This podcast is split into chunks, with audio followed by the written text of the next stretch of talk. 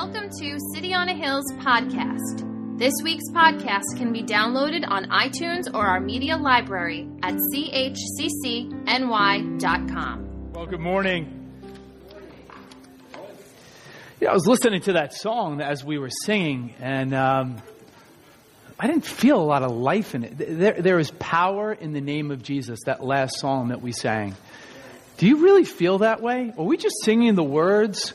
Or do we really believe there is power when we say that name? There's not power when you say the name of Buddha. I don't care what the world says. There's not power when you say the name Muhammad, but there is power in one name, and it's Jesus, and He is the King of Kings, and He is the Lord of Lords. I don't know what you walked in here with today. I don't know if you have any issues at home. I don't know if you have issues with your finances, with your kids, but I'm here to tell you He's the bondage breaker. He is the chain breaker, and He's still changing lives.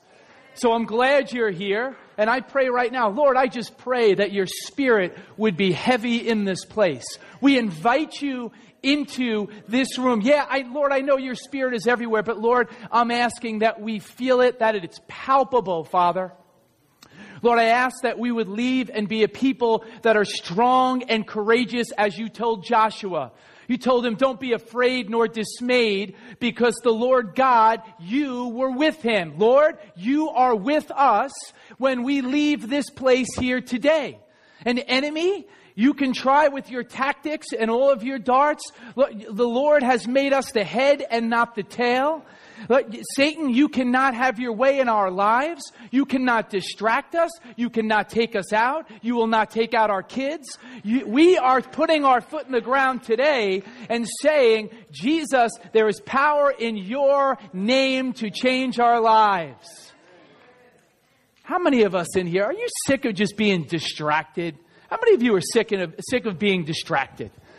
How many of you want more focus in your life? How many of you, you really would like more focus?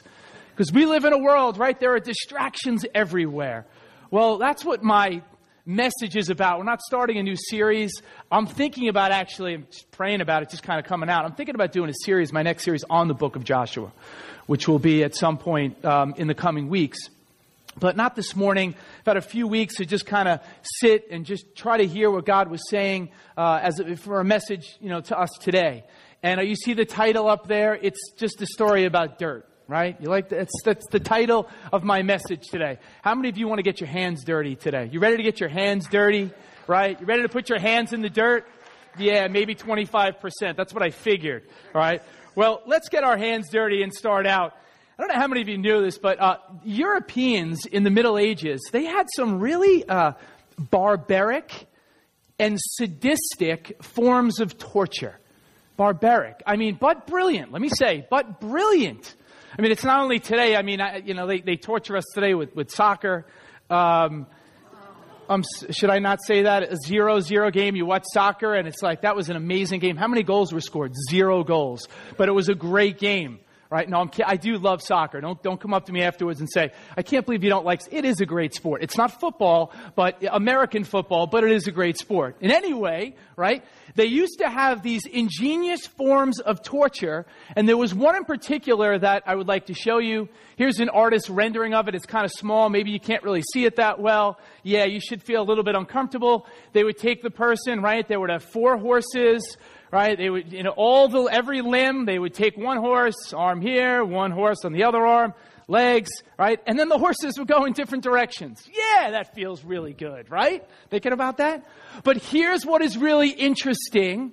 The French had a name for this, and the French called it distraction. The French name for the, you can look it up, the French name for this form of torture was called distraction going in all different directions. Right? I'm a pretty focused person. I can focus on one task. I mean, I'm go- babe, I didn't tell you this. You really look pretty this morning. I forgot to tell you that, by the way. Right? I can sit up here and I can talk even as a, oh, you feel embarrassed now? I'm your husband. I'm allowed to say that. I'm the only guy that's allowed to come up to you, deliver a sermon, and say, you, right? That's right. Yeah, I'm allowed to. Thank you. Thank you. I appreciate that. Just made a deposit in the uh, Love bank account, right? but we are so distracted. How about this? A lot of research on this as I was pouring over research. Uh, in 2000, the average attention span, get this, and you, you can't really make this up, it was 12 seconds, average, right? 2015, it dropped to 8.25 seconds. All right, that's a 25% decrease. In only what, 16, you know, 15 years here, and it's going down. We live in a world of distractions. And we live in a world where, right, everything, the whole universe is in the palm of our hand. Got the whole world on my iPhone. I got the whole world. That's what we should be telling our kids because that's what we have, right? And we think that we're so smart and we have everything, but we're so distracted. How about this? This is another one. A study from the 1970s, and you can swear this was, this was done today. They, there a lot of research talking about they started in the 70s finding out how our brain works and they said the information that we get it comes at a cost and the information that we get comes at a cost you know what that cost is attention attention at our, we are at a time where we have a wealth of information a wealth of information but a poverty of attention does that make sense? Come on, that's the world. We have so much around us, so many things, and we think that we're so smart, but it's so hard for us to really pay attention because we're pulled, like this picture, in so many different directions. Economist Jeremy Rifkin, I, I thought this was well said. He said, despite our alleged efficiency, we seem to have less time for ourselves and far less time for each other. We have quickened the pace of life only to become less patient. That's definitely me. We have become more organized but less spontaneous, less joyful. We are better prepared to act on the future but less able to enjoy the present and reflect on the past. Today we have surrounded ourselves with time saving technology only to be overwhelmed by plans that cannot be carried out, appointments that cannot be honored, schedules that cannot be fulfilled, and deadlines that cannot be met.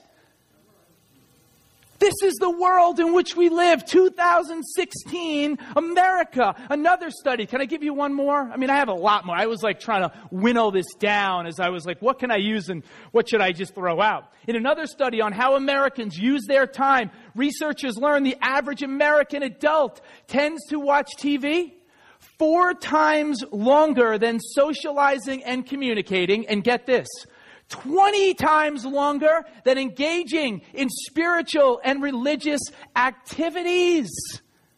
That's not even adding in how much time we spend on the internet, the wasteland that is the internet. Come on, that's a lot of time. How distracted we can be. We'd rather spend our time with a remote in our hand in front of a TV set, following somebody else's life because our life is too boring. That's what that says. It's crazy. There I was this summer, if I could be totally honest, at the beginning of the summer. And one of the challenges as a teacher is in having both jobs and being a preacher and then being a history teacher in a school, both worlds and they collide. And then when the summer comes, uh, you know, I'm off. Wasn't feeling too well for a while in the beginning of the summer, right? And there I was. I caught myself. I was sitting there like the kids were out doing things and I actually had some downtime. And instead of, I love to read, I'm a voracious reader. You know that I've talked about it, always putting quotes up, whatever. But there I was and I sat in front of the TV set and I had the remote in my hand and I was just binge watching TV shows. And it got, and you can laugh, none of you can relate to that. And there I was though at the, like at the end of one of these series and I said to myself, I spent like three days and I watched a whole series. And all this stuff that happened, I'm like, this is so meaningless. Why did I just spend all of these hours of my life getting so caught up in a plot that is fake? It's a fantasy world. And we talk about soap operas. The show I was watching is no different than a soap opera. I said, You're pathetic. Started to talk to myself. Waste, distractions, they're everywhere. They're all around us. The Bible says, listen, friends, the Bible says the enemy comes to steal, to kill, and destroy. Right? He doesn't destroy us at gunpoint. The enemy is not coming in with the gun. He's not going into your house and saying, you need to sit down and watch TV. You need to be distracted this way and that way. No, no, no, no, no, no. It's insidious. It's so sneaky. He doesn't care. Listen, it's not about us committing all these terrible, you know, sins. If he can just keep us distracted and have us settle for less than God has for us or wants for our lives, if he can move us off of the path and the destiny that God has for each and every one of us, he is successful. That's what C.S. Lewis's The Screwtape Letters are. Just keep them busy. Keep everybody busy and everything will be all right. Let them go to church, that's okay. But when they leave, just come on, just give them something else to get preoccupied with. When they're at home, tell them to just have them turn the TV so oh they can watch a show. They're tired. They've earned this. Oh, you know what? You can read the Bible some other day. You can spend time with your kids later on. Don't worry about it. You're really tired. Don't get up early in the morning and pray. Don't all these things, distractions, distractions, distractions philosopher, theologian who just passed a couple of years ago, Dallas Willard. You know, one of my favorites. Look what he, I mean, this is just amazing. For most of us, the great danger is not that we will renounce our faith. It is that we will become so distracted and rushed and preoccupied that we will settle for a mediocre version of it. We will just skim our lives instead of actually living them. That's why I'm so burdened this morning because I feel like this is us and this is much of Christendom. This is much of Christianity, especially here in the States. We're settling for a level of mediocrity. We're settling for just, hey, you know what? Maybe I'll come to church once in a blue moon. Maybe I'll read my Bible. I got my kids here. Come on, man. Don't put any more pressure on me. You already, you're talking about all the stuff that we have going on and how busy life is. This is a danger for us that we'd settle for mediocrity in our lives. God has so much more. But yet we continue to settle. And listen to me. Not all of the distractions are bad. There are good distractions. It's trying to figure out we can't let the urgent, right? The urgent things in our lives take the place of, of, of the important things. That make sense? We can't look at things. Oswald Chambers said it, right? And Tom and I have said this numerous times, but it bears repeating. The good is the enemy of the best. Did you hear me? The good is the enemy of the best.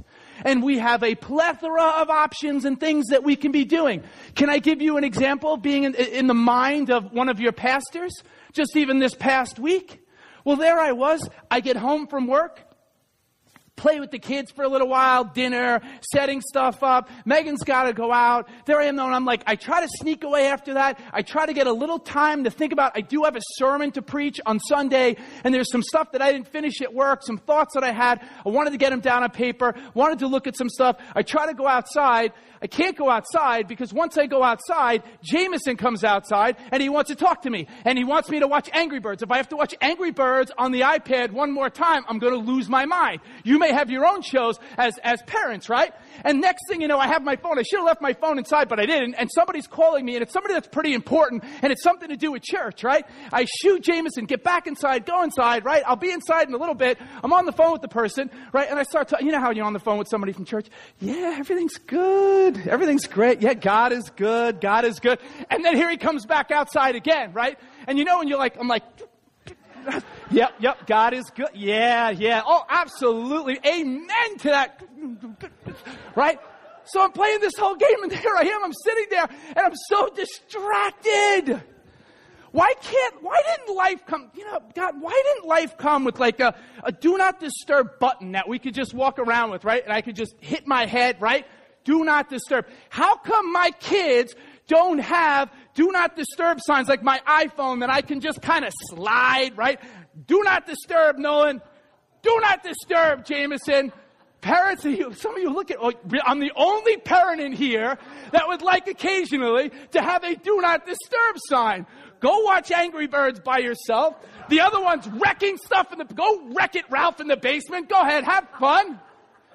Daddy needs to prepare a sermon. Daddy has work to do. Oh, I feel so good that I got that out. Oh my gosh. Oh, give me a second. Okay, the sermon can go on. But really, how many of you feel that way? You're just pulled in so many directions. And a lot of times they're good. They're, again, they're good things. Aren't you glad that Jesus, when he came and during his three year earthly ministry, aren't you glad he talked about distractions? Maybe you didn't know he talked about distractions. Well, he did.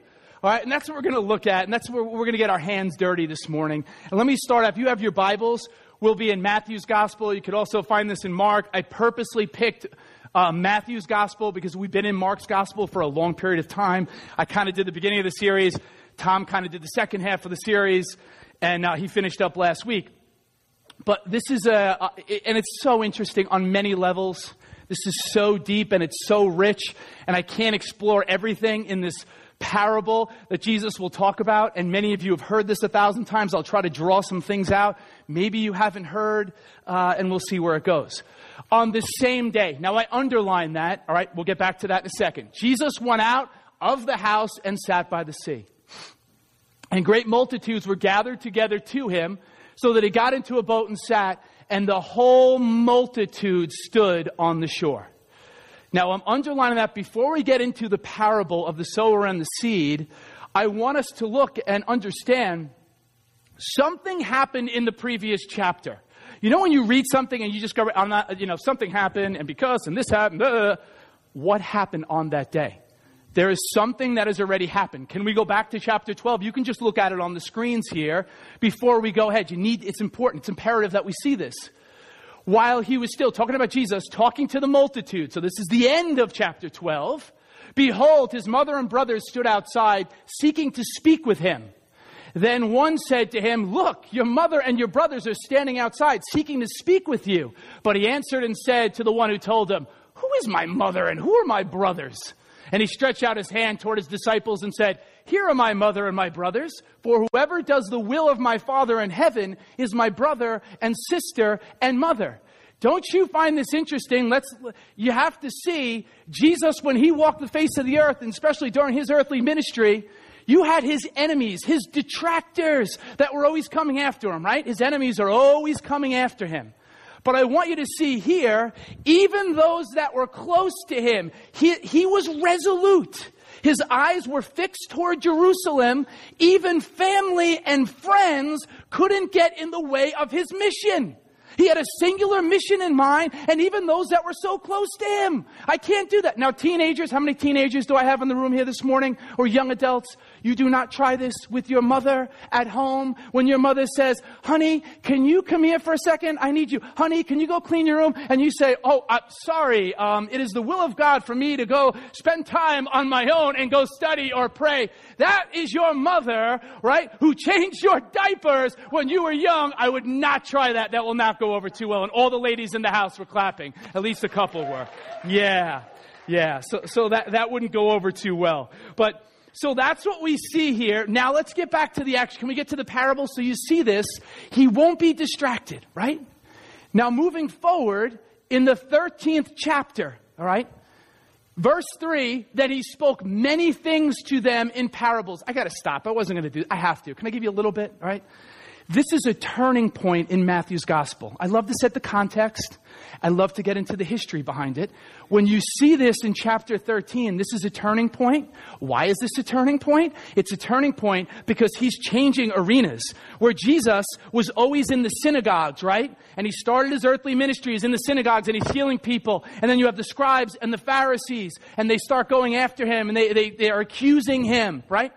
It gets so bad, Jesus is now, it's a turning point. He's leaving the synagogues and he's moving outside and he's using parables and he's telling stories.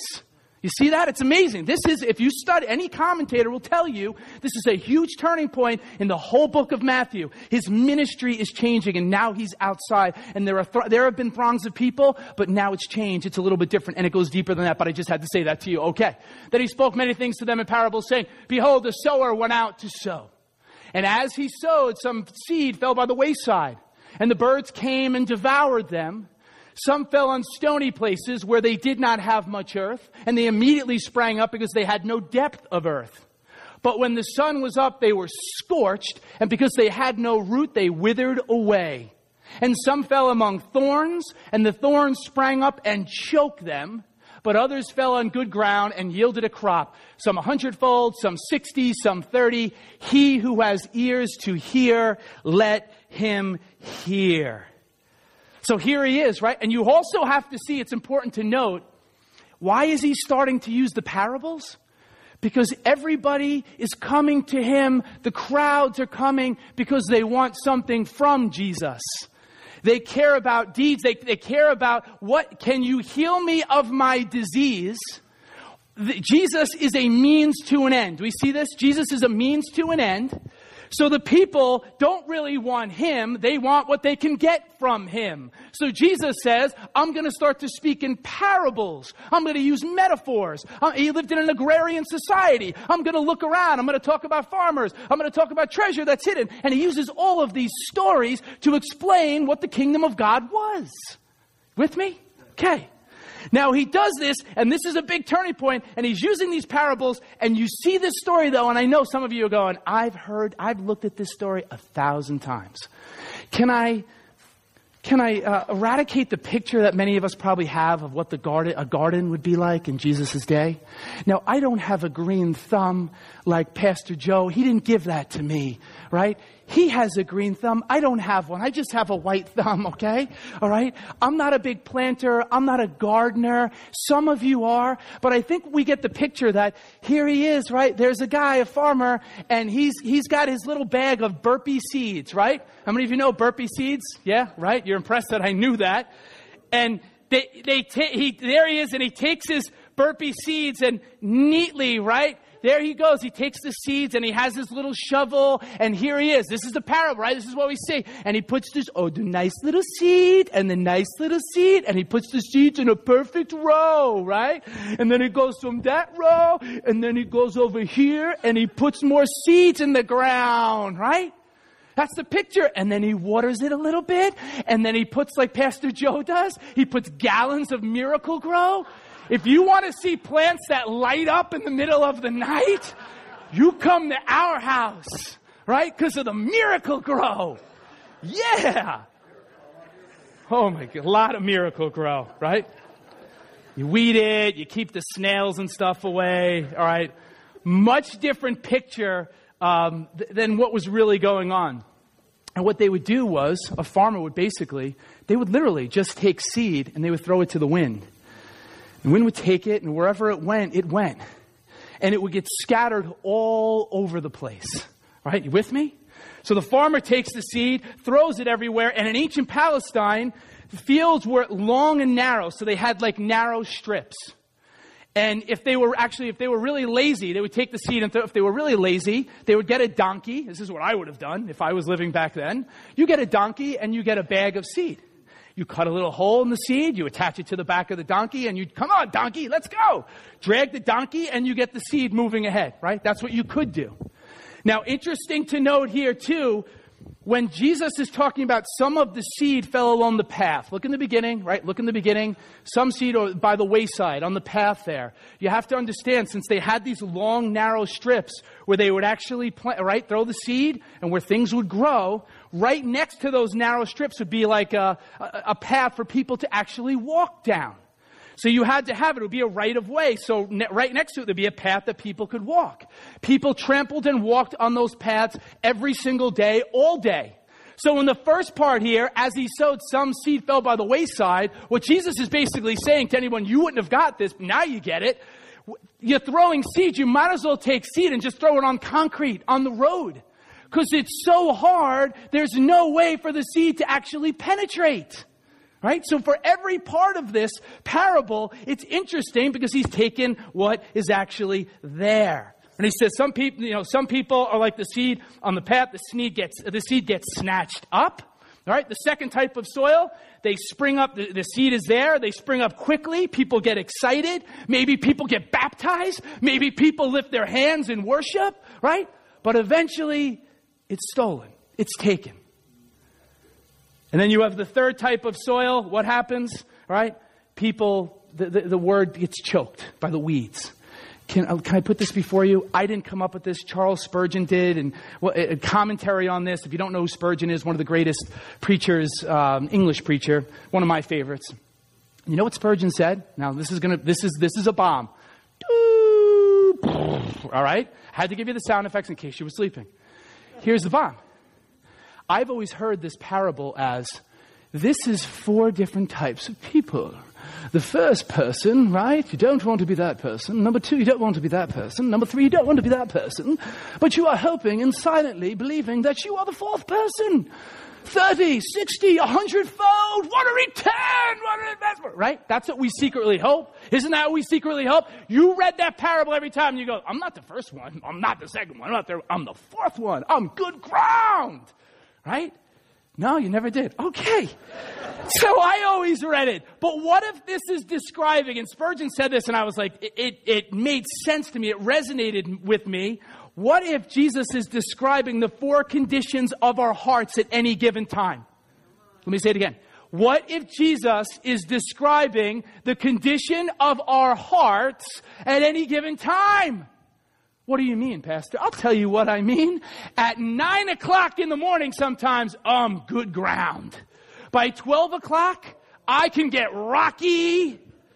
By three o'clock, I'm oh, getting choked by weeds. I'm a pastor. I do this for a living. How about you? Have, can has anybody experienced that before? Can I get an amen that you get this? That's what I think this parable is really about. Stop looking at it and going, well, it's for people. I just don't want to be those people. No. At different times, that's where our heart is, and it can be, in fact, in the same exact day. Crazy! Chucky Spurgeon killing it. When you've known him as long as I have, you do get to call him Chucky. Snatched. Can we start? Can I go through now? Can you just give me a little bit of time to have some fun here? I love not to be religious. I wish I could be like the people on TV and they just speak and they have their whole message and they just, I can't do it. I try, I just can't do it. Good? Okay, thank you. All right, first one where it says the seed gets snatched. Can we look at that? Have you ever had anything that was snatched from your life? Have you ever had anything that got snatched? You know, I'm getting to the point, I'm only 43 years old. And I'm getting to the point where it, it's taking longer from the time something like a thought hits my brain to the time I need to even act upon it, like something is lost. I'm on my iPhone, right? And I write a lot of notes. I'll take sermon notes. I could be listening to a podcast. I could be listening to something. It could be anything, right? I don't listen to music a lot. I usually like, I want to learn something. I'm listening, right? And I'm listening to something, and I, I, I, write down in my notes Moses, something with Moses, and then autospell, thank you autospell, I appreciate it, changes it to milk, and then there is milk, and then I think to myself, man, you know what? You do need more almond milk for school. So when are you going to go to the store and get the almond milk? Anybody in here, can you relate to actually losing a thought as it hits your brain and how hard it is, and it gets snatched out of our lives? In this past week, seed was scattered everywhere. Seed was scattered in all of our lives, and opportunities were given, responsibilities were assigned, moments were created. We could engage with people, and what happened? We lost so much, so many moments. And seed was planted, and the seed was there. But you know what we do? We look at seed and think it is so insignificant. Wait till I get to the end of the sermon. We think seed, oh, it's so insignificant. It's one little moment.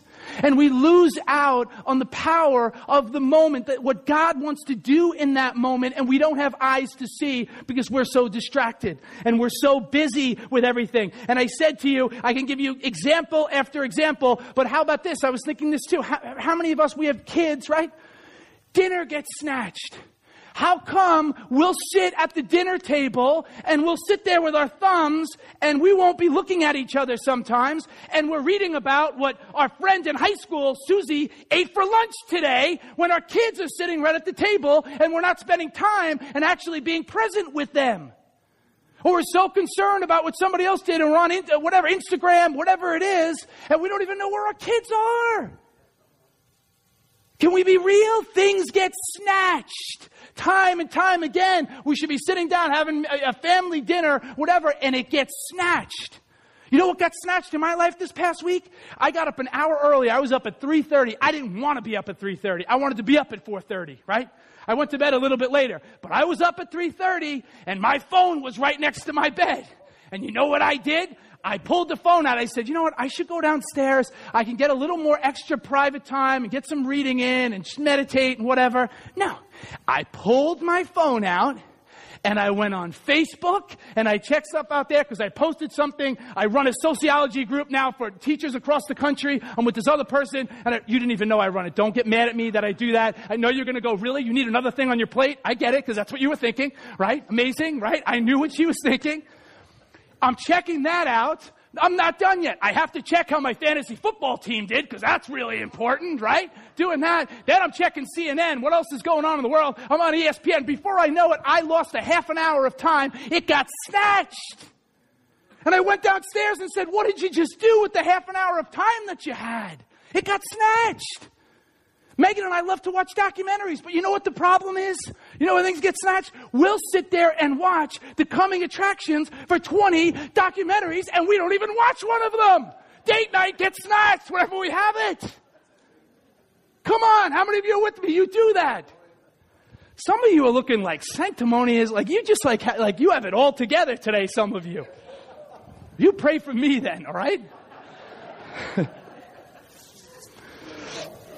just in technology, it makes our lives insignificantly efficient. Insignificantly efficient. Really does when you think about it. All right, how about even look what gets snatched when we leave church here today? You leave church here today, somebody's going to cut you off. I didn't set it up. Listen, don't email me, text me, call me, see me next week. Go, how did you know I was going to get cut off? Because I know. Somebody's going to cut you off, right? And you're going to get upset and you're going to want to give them half of the peace sign. You're not going to do it but you're going to get mad and some of you, wow, way over your heads. You're going to get so upset and so angry what you just heard in here got snatched. The devil wouldn't know what to do, friends, if you actually left the church meeting and you actually talked about whatever the sermon was on. Instead of going, where are we going to eat? What do you want to eat today? You want to go to Applebee's? Yeah, that's good, right? It's like, I'm not saying go to a monastery. I'm not saying go be a monk. All I'm saying to you is, what if we actually ask the question, Satan and all his minions wouldn't know what to do? Wait a second. There are people down there at City on a Hill Community Church. They left their church meeting and they're actually talking about the message. They're actually talking about God, what God spoke to them about in the meeting. Really? Why don't you try that? Don't listen. I'm, I'm the speaker today. Try it another week when I'm. I don't care. Just do it. Do it. And see what happens. Things get snatched out of our lives. How about number two? Scorched. Snatched. Scorched. Death by distraction. The second soil that he talks about, and it's too, it's too shallow this kind of ground, they had a thin layer of, of earth, right? What he's referring to would be a thin layer of earth that was on top of a, you know, limestone, you know, shelf, right? So there's nothing there, and there's no, the, the, the, the parable, Jesus tells us, there is no root that is there. And what does that mean, really, in essence, for us? I think, in essence, it means that it, it, things are superficial. How many of us know our lives can be so superficial? We can have a conversation. I, the iPhone's getting a lot of love today. I can pull my phone out and I can text somebody and we can be talking for a long time and we talk about nothing. LOL emoticon, LOL emoticon. That was really funny or emoji, whatever it is. I don't know, whatever you call it, okay? But isn't that what we do? We have conversations about nothing. We, oh, this looks really, let me send this. This looks really funny. Superficiality. Superficial. There's no root. No commitment. That's, isn't that what root represents? Doesn't root represent commitment? Where are we in terms of being committed? Can I just use an example from the real world? How about you've wanted to lose weight for a long time? You've wanted to ex. What? Why are you, some of you? That's where I'm going. That's my example. You're going to listen to it, right? just pretend there is somebody out there that wants to exercise, all right? Nobody in here, but pretend somebody outside of these doors, they want to just take it easy. She's giving me this. No, I'm going there. I'm not going to say anything crazy. Let's be real. Let's be honest. I've, I've done this before, right? Well, in gluten free things, okay? But here we go, right? It's, you're at the office and it's, it's, uh, it's, it's, I don't know, Joe's birthday party, right? You don't even know Joe. Joe is in another department. You never met Joe, but it's Joe's birthday and there's birthday cake. Happy birthday to Joe and you're going to eat the birthday cake. Right? Or you go to, you start going to the gym. Maybe you go to the gym for a little while and then at home you stub your toe on the bed. You're on the DL for five months. Get off of the DL. Get back to the gym. Right? That wasn't so bad. That was, that's it. That's it. It wasn't so bad. Think about it, really. Think about it. But I could have very well, and I did this on purpose, I could have very well just talked about church commitment. How many of us, and, and you're here this morning, so I'm commending you that you're here, but how many of us maybe started out and we signed up in a small group, right, a Hill House, and then as time went on, you just said, you know what, I'm just too busy, I'm so distracted. And we lose out on that connection with each other.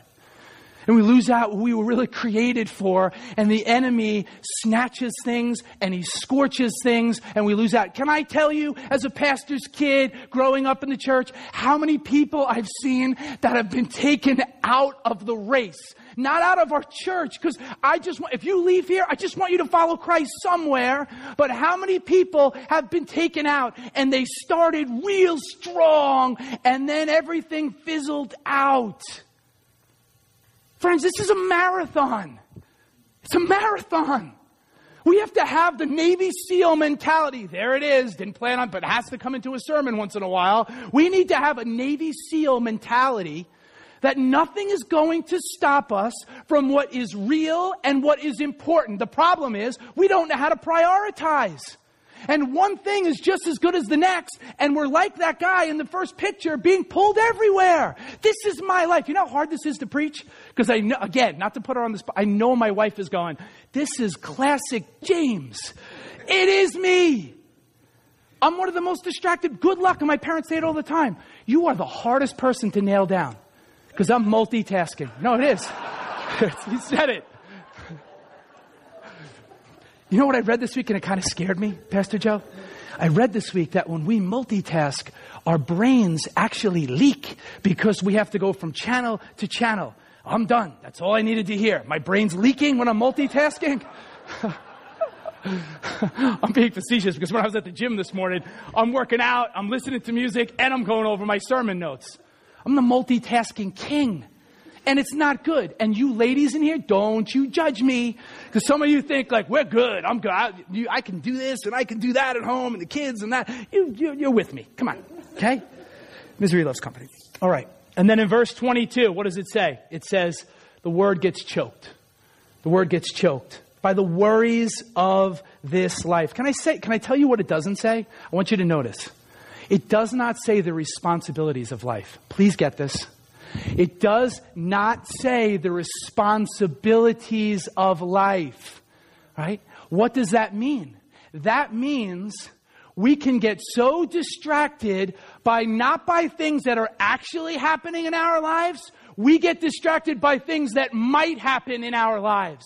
And what the enemy is good at, and the enemy can sit on the sidelines, the enemy just kind of looks and says, I'm just going to leave that person in fear and bondage about what might happen. Have you ever sat down and looked at all the things that you were afraid of and you said, what if this happens? And what if that happens? And what if I lose my house? And what if I lose my job? I would say to you, 90 to 95% of the things that we worry about never even happen to us. He wants to keep us in fear. He wants to keep us so anxious that we can't even focus on what is real and important and prioritize. We get choked. Time and time again, the weeds choke us. And we can't understand and really interpret what's going on. So the devil, he's good about distracting. He's very good at it. Now, let me jump ahead, okay? I'm going to go. I'm not finishing that parable. You're like, get to the fourth part. Just, you get, yeah, you got the first, get to the fourth part. It's the best part. No, I'm not going there yet. Okay? He gives another parable after this. It's very short. Can we look at it quickly? If you look in, in uh, oops, oops, oops. Here we go. In verse 24, if you jump down, look at this. Another parable he put forth to them, saying, The kingdom of heaven is like a man who sowed good seed in his field.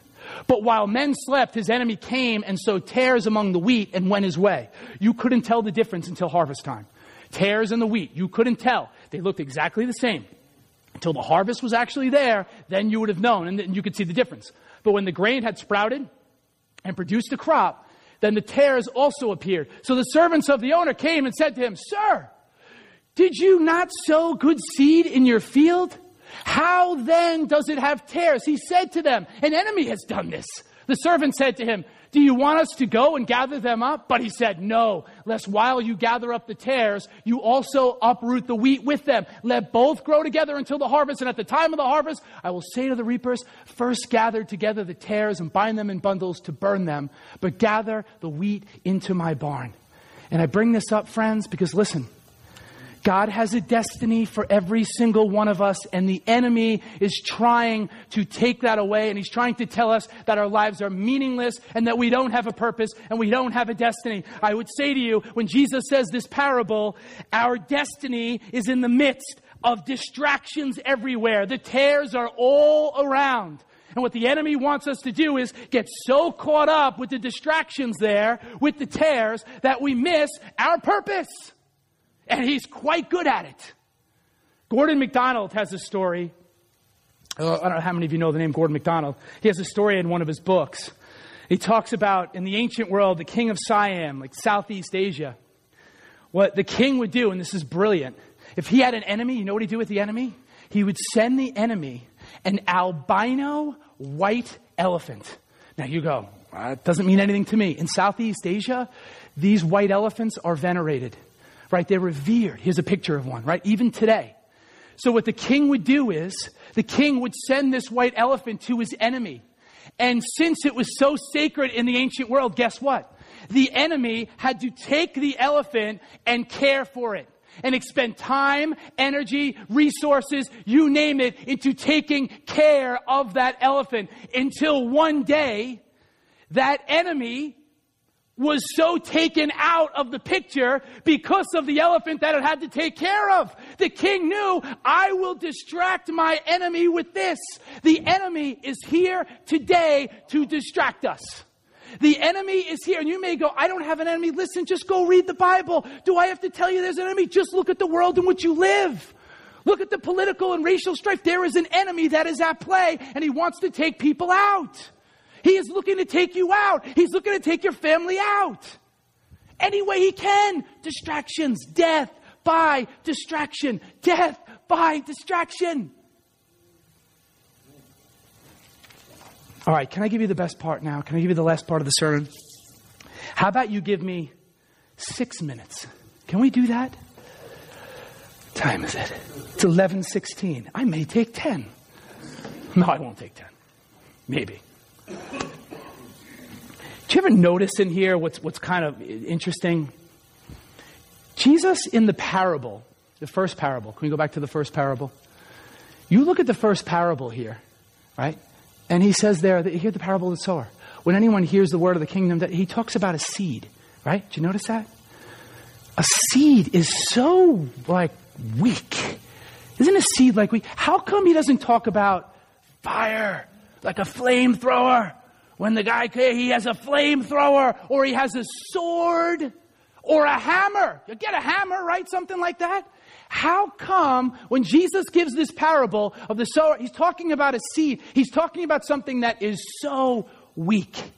Did you ever notice how paradoxical that really is when he characterizes the gospel as something like this and he's using this metaphor? And, and because in some sense, paradox, a contradiction. So in some sense, we see here's a seed. In some sense, yeah, it's weak. But then in another sense, it's really strong. And I use nature since I'm, I, I'm talking about a parable today. I thought I would use something from nature. And here I am, I'm bearing acorns.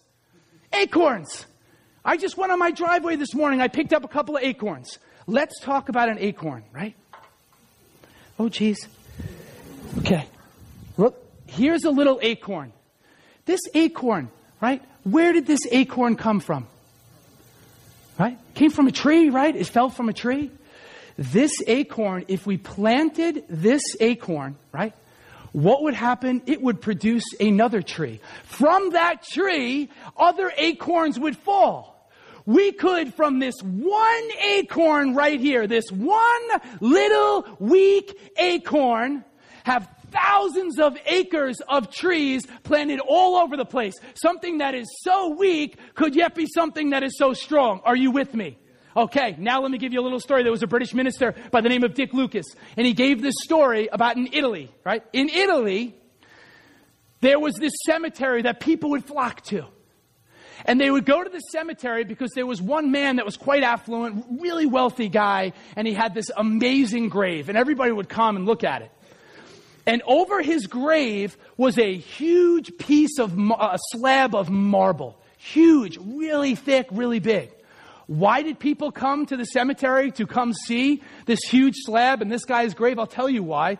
Because at some point in time, an acorn fell and got underneath that slab rock centuries ago. And what happened is the acorn went into the ground and it started to grow slowly, right? You couldn't really see it.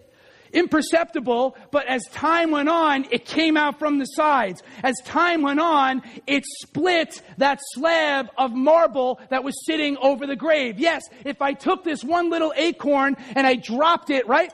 On the slab, it would have done nothing. It's powerless. But when the acorn went in the ground and died, it bore much fruit. Jesus said in John 12, what did he say? What did he say? Come on.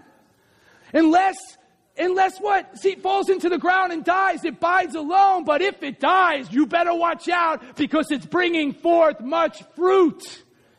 Jesus Christ, when he lived and he's coming to the cross, let's go to like Gethsemane. I don't know. I'm just going to go off my notes for the end here. And Jesus is coming to Gethsemane and he's there in the garden and he's on his knees and he's literally sweating drops of blood, hematidrosis. That's the medical condition. He is there because the weight of the world and the sin of the world at that point in the Garden of Gethsemane is falling on him. And what does he say? He looks up to heaven and he says, Father, is there another way? Is there another way? Does this, does it have to go down this way? Using our vernacular. And, and, and then he says, though, not my will, but thy will be done. He's starting right then the process of falling into the ground and dying for us. It happens then. The paradox. Do you, you know how we can be changed? Do you want to have a, a harvest in your life? Please, most important part of the message. If we want to have a harvest in our lives, we have to see the beauty of Jesus' weakness the weakness. No other religion talks about weakness. Everybody comes from strength. Jesus comes from weakness. He is killed. He is crushed. He is put into the ground. And there was the enemy and all of the enemy's minions. And they looked around and they rejoiced and they said, This is it. We beat Jesus. We won. We won. We now sit on the throne. And one day passed and he's in the ground. And two days passed and he's in the ground. But I'm here to tell you the story of the gospel is a three day story because on the third day he came up from out of the ground. And because of that, he is the firstborn. He is the first fruits. And we now, because of that, you can give me an amen at some point. We are now part of that and we're sons and daughters of what he did.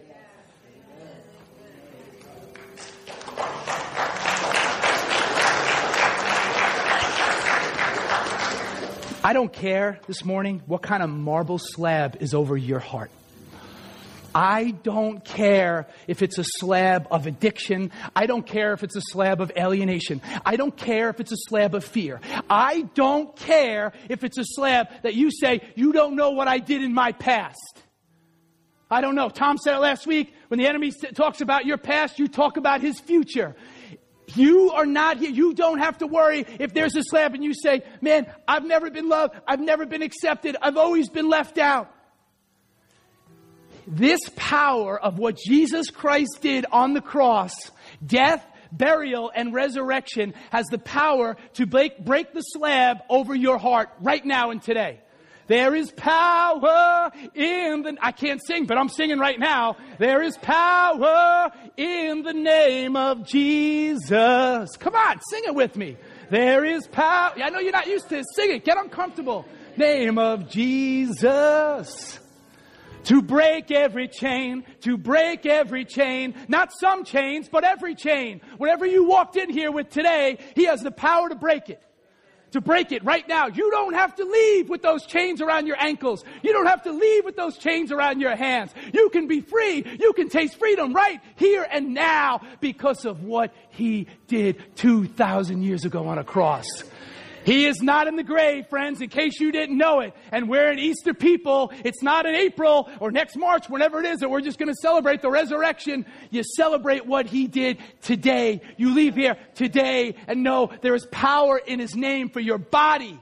There is power for your finances. There is power over your kids. I don't care if you have a prodigal kid at home. There's power in Jesus' name as you pray today, as you leave this place, that they can come back. Lord, I'm calling back, Lord all the wayward sons and daughters. Lord, I'm calling right now, Father.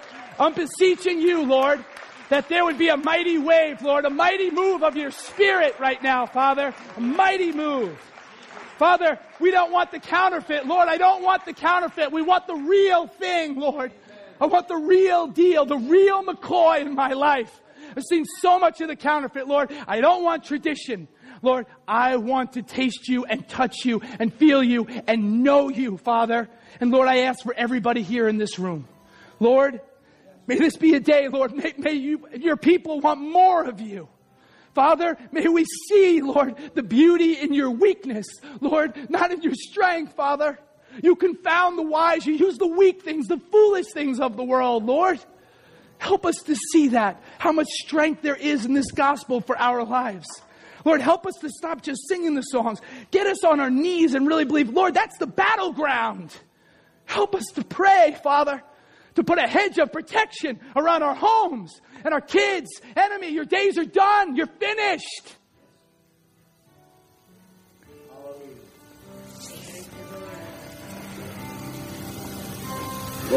He's a good God. He's a good God. Aslan never said he was safe, right? C.S. Lewis never said he was safe. He's good. Trust him. If you are coming to the table this morning and you go, you know, I look at this parable, James, in so many days, I wouldn't say I'm good ground. Guess what? Join the club. So many people are getting choked out by the thorns.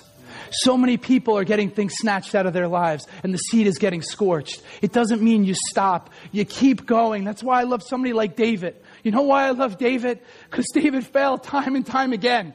I'm a sinner. Like Paul said, I'm the chief of all sinners. I can relate to that. I can understand that. But I know there's a forgiving God that loves me. I know there's a God in heaven that's not looking down on me and saying, why didn't you pray today? Why didn't you study today? Why didn't you do this? Why didn't you do that? No, he came to give me freedom. And he came to give you freedom. That's what this table is freedom.